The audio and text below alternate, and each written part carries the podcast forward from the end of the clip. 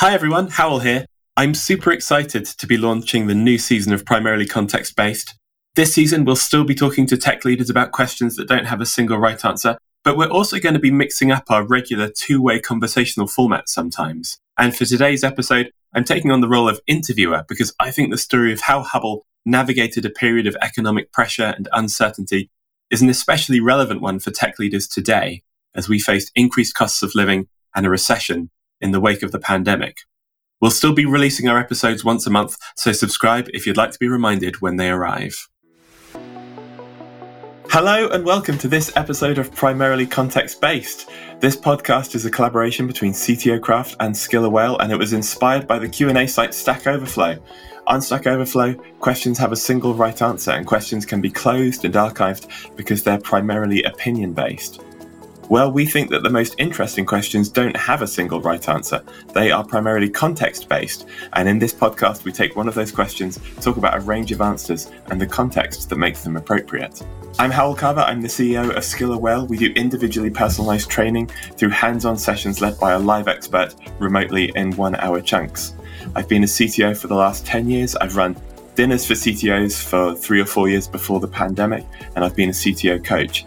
And what I've discovered is that the same questions come up again and again, but with different answers every time, because context is critical. Today, we're going to be answering the question How do you survive a downturn? And I'm very excited to be joined by Simon Andrews, who is the head of engineering at Hubble. Simon, hello. Hey, Hal. Pleasure to be here. Awesome. I'm so pleased to have you here because I know that this is not this is not Hubble's first experience with macroeconomic and external events making things harder for the company. Maybe you could quickly tell us what Hubble does, what, what the, the idea behind the business is, and how you've been affected in recent years. Sure. So I'll start with what Hubble is now, because what Hubble is now is actually much different than it was before the, let's say, event we're going to be talking about shortly. So Hubble matches companies and their employees with places to work, whether that's a headquarters, working from home, or really increasingly working anywhere in the world. Um, we specialize in placing companies in sort of a headquarters, which is a longer term home base for your company. Um, those tend to be longer term leases, sort of going month to month. And more recently, we've also started a product called the Hubble Pass, which enables companies to let their employees really work from anywhere in the world. Um, we've partnered with workspace providers in a number of international cities. And if your company is on our platform, your employees can just book a space and show up the next day on demand. Super easy, super flexible. Very cool. I can definitely see the use case for that. I mean, we're a we're a fully remote company as well. So this is something that's particularly relevant for us because we don't have office space anywhere. And I get I get why that would be an amazing thing to offer your team. Can you tell us how that's changed? What did Hubble used to do? So prior to the pandemic, we were focused on what was then known as flexible office space. But before the pandemic, flexibility meant really month to month leases.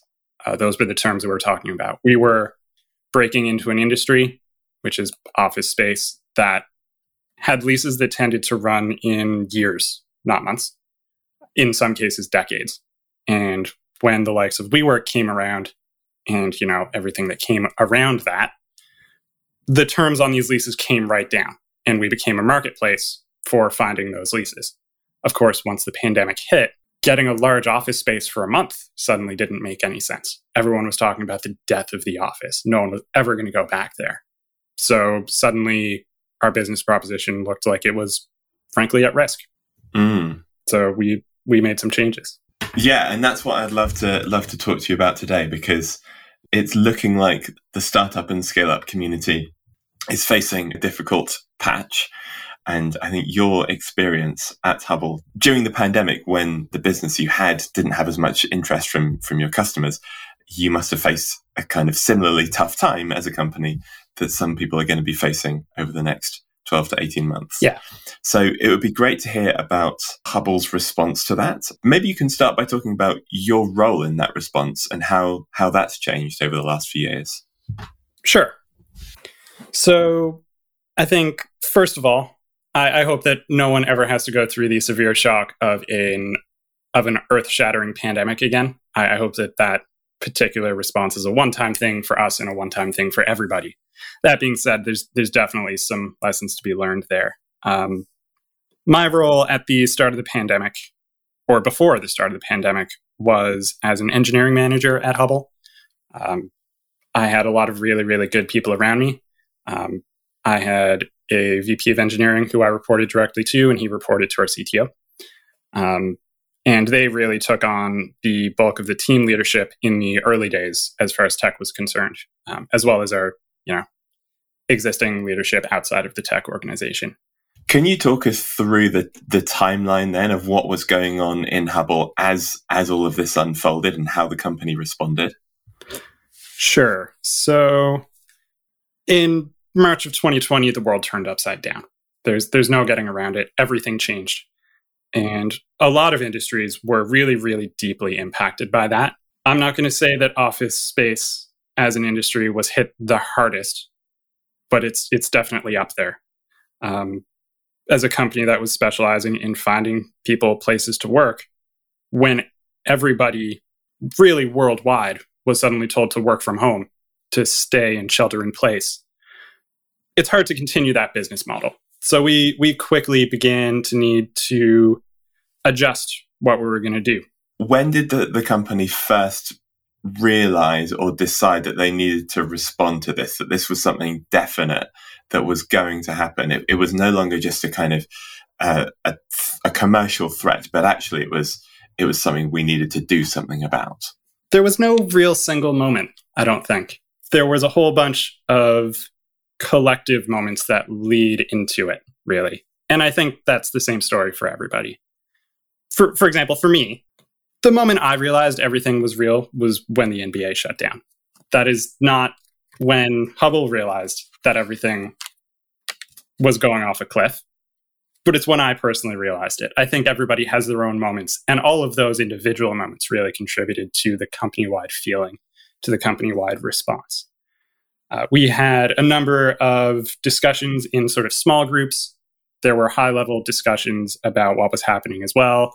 And then eventually, in one of our weekly meetings, we really just faced it up front and said, you know, this is starting to look bad. Our numbers are starting to go down. We're really not doing the same amount of business that we were doing. And it's clear that something has changed. Of course, at that time, no one thought this was going to go on for two years. Um, mm. We were all talking about how this is going to be a really tough couple of weeks. And then, uh, no, it's going to be a really tough few months, but then we'll bounce back after that.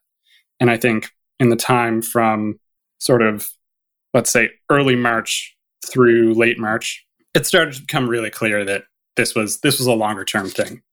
And then, unfortunately, at the end of March, uh, the vast majority of the company was placed on furlough. Um, we went from being a company that was around 60 people to being a company of nine people. Um, the remainder, including myself, were placed on the furlough scheme. Got it. And I, I mean, before we go on, I would just, I'd love to hear about your reflections on that as someone who was furloughed.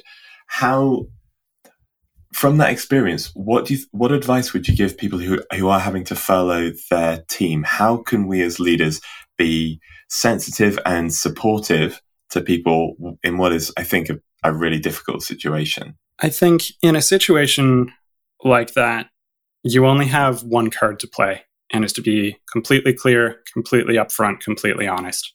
Don't lie. Don't say everything is fine. You know, be as inspirational as you can, be as motivated and motivational as you can, but don't dodge the truth. Um, Hubble was in a tough place, and we would have been lying to ourselves if we tried to convince ourselves otherwise. But we had reason to be hopeful. We had ideas. We had thousands of ideas for other ways to make this business work. We knew that they weren't going to work in April of 2020. We knew that they probably wouldn't work in May of 2020, but we knew that those ideas were there. And if we could continue on, we'd get a chance to make it work. So the message to us when we went on furlough was really it was one of sadness. It was we wish this didn't have to be the way. But from the people who were remaining, you need to trust us. We're going to do everything we can to keep the lights on to make this work. And we hope to be able to bring you all back in a few months' time and get this thing rolling again. That that's I think fantastic advice. The need for for openness and and the need for kind of honesty and trust because it is an important it is an important relationship that people trust that you're going to be doing the the best for the company because it's it's not just being furloughed now it's continuing to be furloughed in for however many months to come and knowing that this the lights are going to be kept on and people are still going to be pushing the company forward so that salaries get paid. Um, you talked about the the March 2020 as being when everything happened, and it sounds like that that kind of creeping realization came throughout the month, and then maybe towards the end of it was when that that kind of defining company meeting happened. Was there anything that happened during that month? Was that when those when ideas were being generated? Was there anything that could be done to prepare, or was it really a sort of a, a building up to a sudden thunderclap of like, right now this thing is real, and suddenly we're going to have to change things? Um, I think it was, you know, in hindsight, a lot of what I'm talking about happened in the span of three weeks, but in the moment, it felt like forever. I, I think of that time when, you know, you first got told, oh, we're going to try working from home for a couple of weeks. Um, and the time from that to when the company implemented the furlough scheme, I think of that as a pretty significant period in my life. And it was actually about three weeks. Um, during that time, I think we did some of our best work. There was no sense of panic. There was definitely a sense of worry. You can't get past, you know, human emotion. But we didn't panic. We stuck to our values, we stuck to our process. We moved quickly on things. We abbreviated perhaps some of our processes, but we didn't ever compromise on them. And we got some quick responses out. For example, a lot of offices were no longer taking viewings because they were on work from home orders. So we very quickly started to implement virtual viewings where there might be someone in the office who can walk around with a camera and answer questions and show you an office. And then we started implementing a notify when this building is open again feature. We didn't have that before because buildings would never shut down. But mm. suddenly we needed that. So we made it happen. Um, all of these things happened in that really, really quick period because we didn't compromise on our values. Mm. Um, I think there's there's a wider thing about values, and this is perhaps something that you can do to prepare for a downturn at any time. Is when things are good, write down your values, write down your process. It may feel like a box checking exercise. It may feel unnecessary in the good times, but you're not writing it for the good times. You're writing it for when things go wrong. You're trying to make sure that when everything is going off the rails, you have something that you can refer back to and say, this is how we work. This is what has always worked for us. And there's no need to change that now just because everything seems different. This is what's worked and we should stick to it. Mm, yeah, that makes a lot of sense to me. That essentially that part of your preparation was just having that that level of of process and documentation that that meant that you had something to kind of something solid that was like a foundation that I, I imagine also helped with people not panicking. Yeah. In in their response. So it sounds like in in March there was lots of innovation, almost based on the assumption that this was going to be a fairly short crisis for the company, and then things things changed towards the end of that month. What happened then? How did the company think about the the kind of actions that were going to be taken. Obviously, the the furloughing of employees, presumably to to cut cut costs. Um, what else was going on? Um, for a few months, things were, to be honest, just really, really quiet. The company was down to nine people, and it was very much in maintenance mode. Um, we were in a sort of comedy of timing issues in a fundraising round in March. So everything was already sort of in belt tightening mode. Um, once once furlough hit, it really was about keeping a minimum viable team alive. Uh, there was work that continued going on. We still had salespeople, and they actually did do real work during that period. There were still people looking for headquarters. There were people moving around and downsizing once they realized that um, this was going to be a more prolonged thing. Uh, dur- during that two months, there was sort of limited company activity. Um, we did put out a survey um, trying to gauge sentiment from different companies, different people in the market to see where this market was going. Uh, but there just wasn't the resource there to act very much mm. uh, until the end of the furlough scheme when some of us had the opportunity to come back. And that's when a lot of things started really developing. And that was a couple of months later, did you say? So this is now sort of May or June? Yeah, I think it was early July, maybe, when we were brought back. Got it. I mean, it's it's a it's a very impressive story, to be honest, that you were fundraising at the time when this this whole when the pandemic and the the lockdown really became real.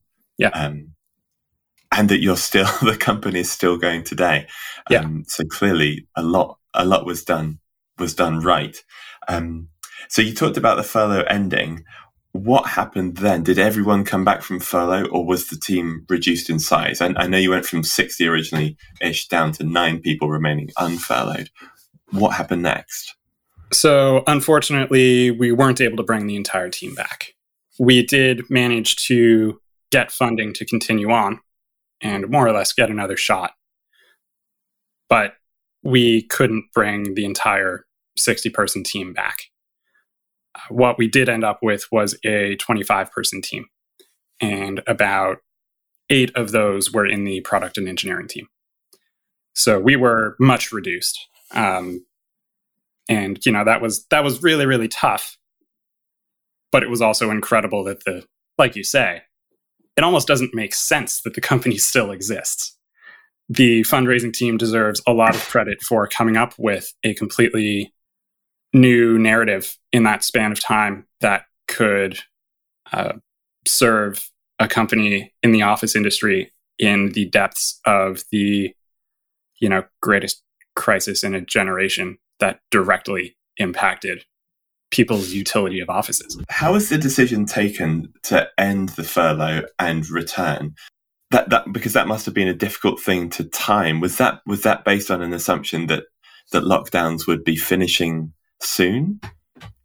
So, for full disclosure, I was actually on furlough at that time. Um, I have talked to a number of people who were involved in that decision, but we were very clearly following the intention of the furlough scheme rules. Uh, nobody who was placed on furlough was expected to do any work. Um, a lot of companies, unfortunately, did not follow that rule. Hubble did. So, in my time, I was playing a lot of Animal Crossing and really not making any company level decisions. But I've spoken to a number of people who were more deeply involved in those decisions.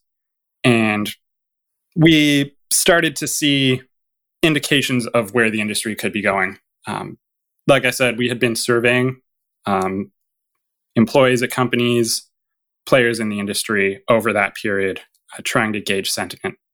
And as we did, we started to see that the world of office space wasn't going away. It was just about to become much more flexible. Um, and as we got a clearer vision of what that was going to be, it became more obvious what we had to do to make Hubble be a player in that world. I'm not sure that the extent of the pivot was necessarily clear at that point, but we could definitely see that flexibility was going to be at the heart of everyone's future uh, working policies. You know, once the world of work from home became clear, it was obvious immediately that some people were never going to go back to the office, that a lot of people were going to be working from home forever. But it was also becoming increasingly clear that that was going to become a standard mode of operation for even more people, but that some people wouldn't be able to work in that world, that some people really do work better when they're collaborating in an office every day of the week, that some people do want to go into the office a couple of days a week or work in a co working space that's closer to them. And that's really where Hubble Pass started coming into play. And has it since then? Has it has it been a more continuous growth story? Does it feel like the company sort of got reset to an earlier point in its growth, and you've sort of been able to continue from there, or have there been more ups and downs along the way? There's definitely been ups and downs. Um, I think the other thing that would have surprised anyone in March of 2020 would be that the pandemic wouldn't be one thing that starts and then disappears. It would be something that starts and then slows and then comes raging back and then you get a dip and then it can come raging back again a week after that. Um, the waves of COVID, particularly in the UK, definitely impacted us. Um, it could be seen in sort of people using the product, but we could also see as those waves happened that this idea really had legs, that people needed that flexibility, that the pandemic weather, if you will, is going to determine when people are going to work from the office. And if they're going to be expected to be in a headquarters every single day, that's not going to work in this new world. They're going to need the ability to work from home more one week than they will the next. Mm, very interesting. So, am I right in thinking that there, there haven't been any more furloughs? That the like it sounds like there was the kind of the one like big we need to kind of get everything get everything ready to prepare for this pandemic um, and then when you were sort of ready to return when you had the new plan when you had worked out the the pivot the company was going to make and identified the sort of bigger change that was going to happen culturally and how you could help people with that change um, that was when the sort of team came back albeit in a reduced form. And since then that's been the focus. Yeah exactly.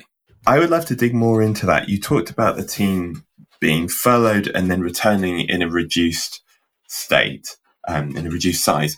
Can you talk more about any changes to to processes or to the structure of that team when it came back? Yeah so our team came back but it came back in a much more reduced capacity. Um, like i mentioned we were now an eight person product and engineering team. Um, unfortunately, my boss was one of the people who left the company in that period. Um, so I was suddenly the go between for the majority of the team and our CTO, Tom, at the time. Um, it had massive implications for the structure of the team. Um, we had been set up as a multi squad, cross functional company. Um, and when you have eight people, that doesn't make any sense anymore. You can't really do multiple teams when your entire team, including management, including product managers, is eight people. Doesn't work. You can't do it. So we had to very quickly figure out new ways of working. Um, everything I said about, you know, look back on your process, look back on your values in the peak of the downturn when you're still in that shock of it you do hit a point where you have to look in the mirror and say, you know, do the decisions we made a week ago make sense now? What about the decisions we made a month ago, a year ago? And that's when you can start sort of revisiting some of your process. When you see that sort of things are maybe on the way back up, but something fundamental has changed, you really do want to take a look at everything so, what it looked like for us is we knocked our process right back. We really sort of took the leash off of our engineers in a way. Not that process is a leash, it's usually an enabler, but when it stops being an enabler, you want to get rid of it. Mm. And when we were a smaller team, it made sense to give everyone much more remit, much more of a wide berth to do what they thought we needed. Um, the team we had responded in kind and they um, had a lot of really, really good ideas on how to prepare our platform to be maintained long term. And in that sort of first month or two after we came back from furlough, our focus was actually on, believe it or not, paying down tech debt and reducing the number of services we had. As a smaller team, you know, when we were 25 people, maintaining a microservice architecture with, I think we were up over 30 microservices. That was totally possible. We could do that fine. And we could have a higher amount of tech debt. You do always have to pay that down eventually, but we could put it off for a little while. But suddenly, when we were a smaller team, we came back and we quickly realized if this company keeps growing, we're not going to be able to support this. This isn't going to work. We need to fix some of the things that we know are there. So we spent about two months doing that. That's super interesting because the, the next question I wanted to ask you was about whether there would be things that you might have invested in. And I wanted, I thought it might be an odd question because obviously the, the, the obvious response to me feels like to cut costs and to pull back from things. And so I, I thought I would ask anyway if there are things you invest in, but it sounds like actually the paying off of tech debt is is probably quite a surprising thing. I certainly I feel surprised hearing that. Um, was there anything else that you? I mean, I'd love to hear more about the the the the kind of reasoning behind that, or why that was why that was possible. Um, and yeah, anything else that where you feel like the company invested more um, rather than pulling back? Yeah. Um, so it was, and it's not going to be an obvious decision for everybody. It is primarily context based, but um, in in our case, it it made a lot of sense to fix up some of those things. Um, so that was that was a pretty deep investment we made. Um, but I mean, to be honest, at, at that point, it also wasn't totally clear where the business was necessarily going to go. We knew that there was strategy happening and we were involved in that strategy. Everyone in the team was involved in figuring out the direction of Hubble.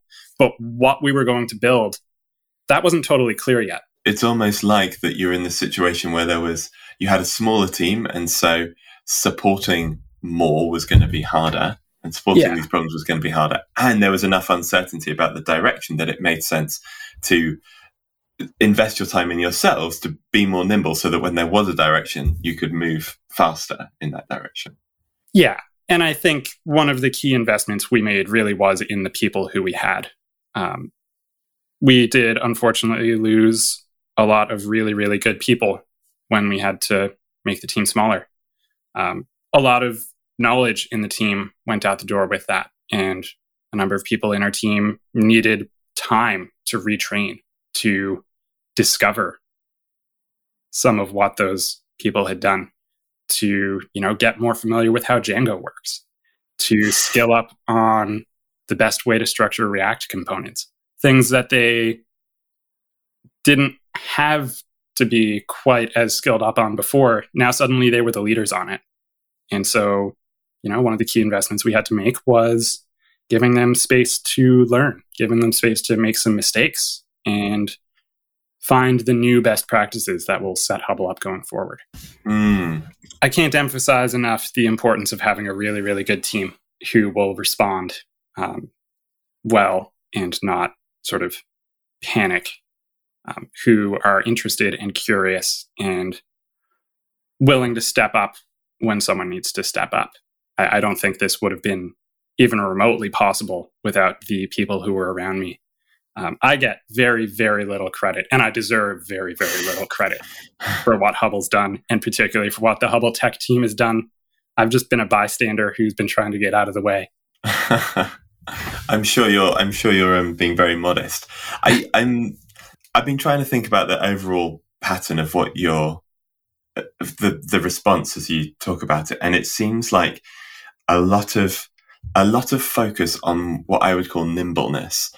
That um, the company throughout has been very careful to sort of sense what's going on in the the environment, sense what's going on around the company, the macroeconomic changes that are happening around you, or the market changes that are happening around you, and responding to them. So early on in those first few weeks, you spotted um, trends in in the way people were using the product and started trying to come up with new features um, onto your existing product that would would work with them. And then at the, the time when um, at, at, the time when it became clear that this was a longer term uh, a longer term phenomenon and that the team were going to have to be furloughed, then effectively you reduced your costs and you took the time to work out what was, what the future would be. You took that time to sort of sense what was going to be happening six months down the line, the kind of things that um, you know I can go and read think pieces about now in the New York Times or the Economist or whatever, you were trying to predict already back then through your your kind of proprietary surveys.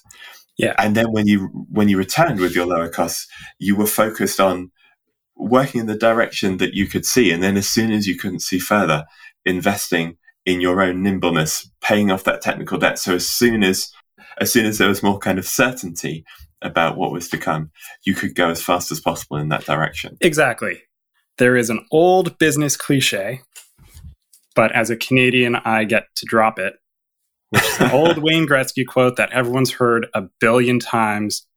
You skate to where the puck's going, not to where it's been. Um, in our case, we knew that if Hubble was going to succeed, it was going to grow again, that we were going to get more people back onto the platform. Um, taking a moment to take stock of our tech is the only thing that made sense at that point because if Hubble was going to grow again, then everything we had was going to become completely unmanageable for a team of our size. So if we didn't do it then, we'd never get to do it. And if we had to do it later, the timing would be bad. So you kind of end up in a situation where, you know, if you can just see that that's going to happen, there's no point in skirting around it. Address it. The people we had had answers. They knew a lot of the problems we were going to face. So give them space to fix it. Get out ahead of it before it becomes a bigger problem at a more inconvenient time. Nice, and make sure you're heading to where the puck's going. It's I I don't know any. I'm not Canadian. You probably guessed. I don't know anything about. I'm going to say ice hockey, but I'm pretty sure that's the sport Wayne, Wayne Gretzky plays. I'm pretty sure they use a puck. Um, so I hadn't heard that one before. Um, okay. Is there is there a single moment that for you felt like the most the most challenging or the most critical in that journey? I don't think there really was actually a single moment if I'm being honest. I think it was a lot of moments. There were ups and there were downs. There were definitely times when you'd wake up in the morning and you'd start reading the news and, you know, there'd been a setback in a vaccine trial or a company had gone under and you start off that day thinking, well, if that's how it's going to be, how could Hubble possibly succeed? And then there were other moments where, you know, again with the vaccine, where we had those triumphant worldwide moments of success. And you think, wow, wait, we could actually be back in offices reasonably soon. Not in the same way that we were before, but this is starting to look like there's maybe an end game. Um, the moments in Hubble were all largely tied to sort of worldwide events because we were tethered to the world, as was everybody. So I, I don't know if there was actually any particular moment that I'd highlight as, say, a turning point. What was a turning point for us was the decision to continue existing, which was obviously not an obvious decision. I think that's an excellent note for us to end on. Simon, I want to thank you so much for sharing your experiences. I think there's some really good lessons for other technology leaders in there. Thanks so much, Hal. It's been a pleasure. Join us again next time on Primarily Context Based when I'll be talking to Mary Williams about growing a culture of empowerment.